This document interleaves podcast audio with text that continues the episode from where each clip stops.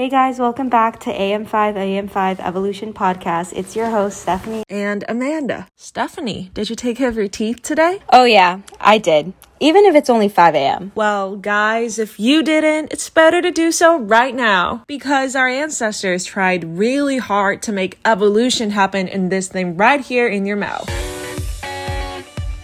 Looks like our special guest today, biologist Dr. McLain Brown, has got something to say about teeth. Dr. Brown, care to introduce yourself? Good morning, everyone. I'm Dr. McLain Brown. I graduated from Boston College in 2020 with a degree in biology, and I specialize in jaw and tooth development in vertebrates, and I'm interested in how certain facial features correlate with attractiveness in humans. So, why did you choose to specialize in jaws and teeth and how they might be attractive? What's so interesting about that? I was interested in why humans find certain jaw types attractive, and if that was an evolutionary response. Although human beauty standards vary across cultures and among individuals, there are a few traits that are generally considered attractive by the majority of people. These features include large eyes, even skin, symmetrical features, and a defined jawline. Facial attractiveness has become a topic of scientific research due to the implications it can have for your life. For example, an attractive person is more likely to be hired than an unattractive person if they have roughly equivalent resumes, and sometimes even if they do not. Right. Additionally, there's a psychological phenomenon referred to as the halo effect, where people associate good traits with people they find attractive and are more likely to be forgiving of them for certain bad traits, people they find unattractive. This phenomenon is also sometimes referred to as pretty privilege. Can you elaborate a bit more on why humans might find certain traits attractive? The reasons why humans find certain features attractive is a bit more complicated than their effects. Several traits that humans find attractive, such as large eyes, are due to paedomorphism, which is basically an adult having features typically associated with a child, which is honestly a little creepy that we find Yeah, that attractive when you think about it. Yeah. The trait I am most interested in, a defined jaw, would not be considered a paedomorphically attractive trait as it is not found in children. Typically, children have more rounded, soft face shapes and defined jawlines develop during or after puberty.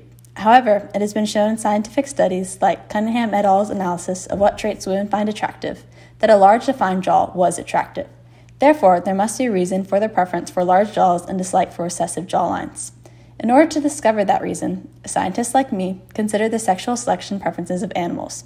They discover that the traits female animals prefer are often indicators of their potential mate's health or genetics. For example, peahens are more likely to mate with a brightly colored male, and research has shown that the color of peacock's feathers can be an indication of their health and strength. Similarly to the brightly colored peacock's tails, defined jawlines are more attractive to the females of the species.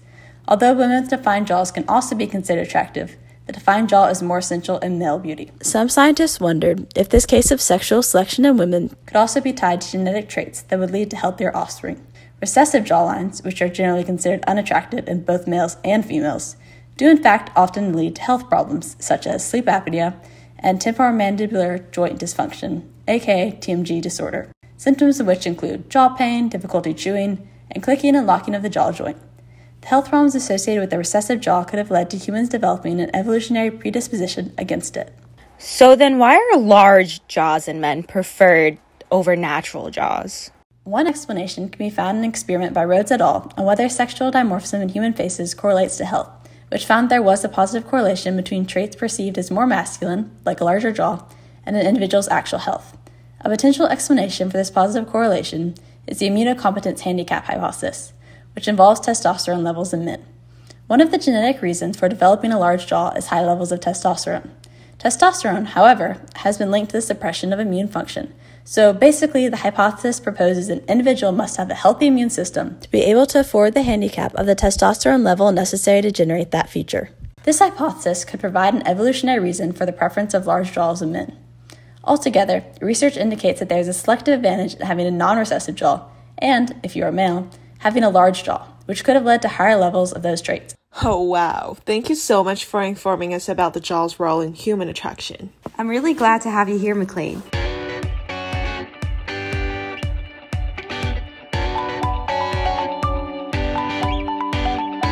You know, I think that evolution and development are the most interesting subjects within biology And I feel as though when people think about either fields, they think about the bigger picture.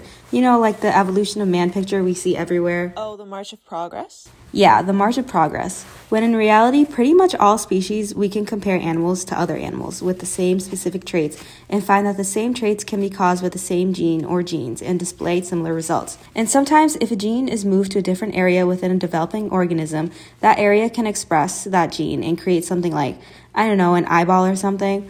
Like, if you were to take the gene that codes for an eyeball in flies and move it to their abdomen when they're in their early developmental stages, it'll grow a non functioning eyeball out of its abdomen. But, anyways, back to teeth. I actually read a paper a while back about tooth and jaw development in mammals. Oh, did you actually? Yeah, it was about how jaw structures in the early stages of development are very similar in opossums and ferrets, but not nearly as similar in mice. What do you mean by similar? Like, do their teeth and jaws look the same? Or? So, pretty much the same group of genes can code for different types of teeth across many mammals. The type of teeth that end up developing, like canine, incisor, premolar, or molar teeth, depend on which genes in the set of genes that code for teeth are repressed or expressed. Like, let's say you had three genes A, B, and C. If A and B are being expressed but C isn't, you get a premolar tooth. But if B is the only gene being expressed, you get a canine. And apparently, the tooth genes that are being expressed in a certain area of the jaw influence how the jaw is shaped and structured. In development, mammals start off as somites, right? Yes, that's right. Which have many arches to them. Each arch ends up corresponding with a specific body part. Well, those same three genes from that paper I read a few years ago, so that those three genes I was making reference to, I think they were called MSX1 BARX1 uh, and ALX3 or something like that, are also responsible for mandibular arch expression. The mandibular arch eventually forms into the mandible, which is just another word for jaw. The paper explained the differences within the teeth and jaws of the different mammals tested. They talked about the differences in the overlaps between the three main genes they focused on and compared, I think, about four animal gene sequences to each other. Did the paper mention anything about gene inhibition or any proteins or signaling pathways that may have influenced which teeth were expressed? Uh, I remember reading about a protein called the BMP signaling protein, and for some genes that are associated with determining which type of tooth will grow, the amount of that signaling protein present will affect the type of tooth a tooth will become. Well, I still don't get how jaw shape is affected by these genes. Do you remember anything more about how those two might be related? Yeah, so tooth germs, the group of cells that eventually develop into teeth, have an overlap in terms of some genes that also code for jaw development. The paper I read found a correlation between the types of teeth expressed and the shape of the jaw that also formed underneath that tooth. I remember that the paper mentioned a strong correlation between the two in both ferrets and opossums. Oh, Does that make okay. a bit more sense? Yeah, definitely. Thank you. How did you even stumble upon it? It started off as one of those 2 a.m. Wikipedia dives. Oh, gotcha.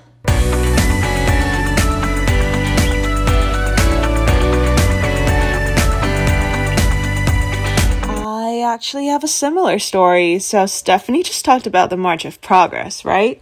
Yeah, the funny theory. Even if the picture is fundamentally wrong, it tells us something, like a really close relationship to the chimpanzee and other primates. That is correct. I guess you are going to ask how we are different from chimps in terms of jaw structure. You are right. So, I also did my 2 a.m. research on this question.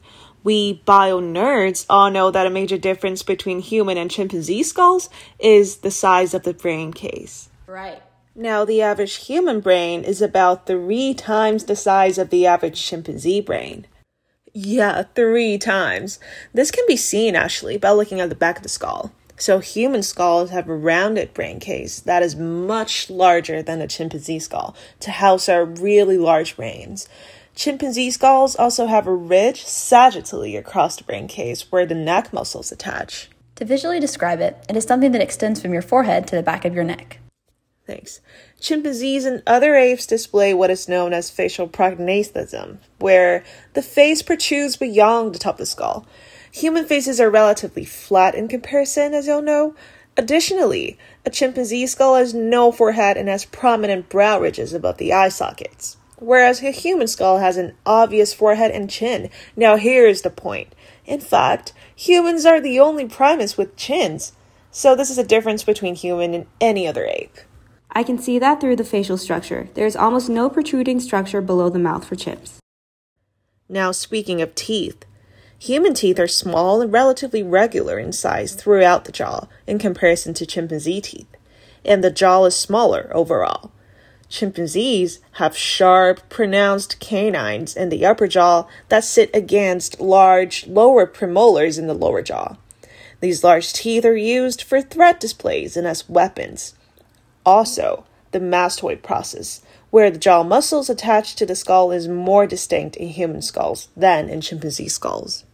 After talking about the chimps, I'm sure some of our audience are now wondering more. Like, what about the more human like primates? Let's say Neanderthals? Okay, so there are actually studies done on analyzing the differences in teeth and jaws between Homo sapiens sapiens and Homo sapiens neanderthalensis. One study focused on the mandibles and enamels of the two species. Mandibles?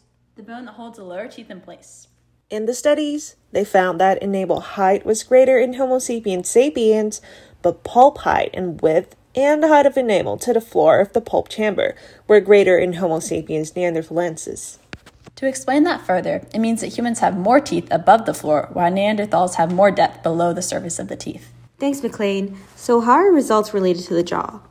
So, tooth root length has been shown to taxonomically distinguish Neanderthals from modern humans. However, this may result from differences in jaw size between both taxa. In a study in 2012, Lickenback et al.'s results show that Neanderthals have significantly larger anterior tooth roots than recent modern humans in terms of root length, sagittal surface area, and volume, even after correction for different mandibular sizes. So basically, the differences of teeth between humans and Neanderthals are actually irrelevant to the larger jaws of Neanderthals. The shape analysis revealed that Neanderthals have a vertical symphyseal profile with an evenly thick symphysis. Symphysis means a thicker connection between two bones by fibrocartilage, whereas recent modern humans display an unevenly thick symphysis, comprising a pronounced incurvatio mandibularis, mandibular incisive canal in English, and a bony chin. That goes back to the uniqueness of the human chin. I would love to talk more about the uniqueness of the human chin and maybe our jaws compared to other animals, but I'm afraid that we're running out of time for today. That's so sad. I wish we could talk more about human attraction. Dr. Brown, thank you so much for coming today again. Thanks so much for having me on the show today to discuss my work with facial attractiveness, specifically of the human jaw.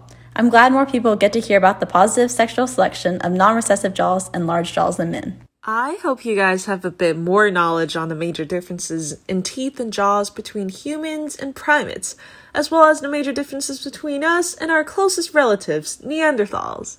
And I'm glad we talked about how groups of genes influence the type of teeth formed within mammals and have an effect on their mandibles. But, anyways, I guess that is all for today. Thank you for listening. Well, thank you guys again, and see you next time at AM5AM5 with Stefanie and Amanda.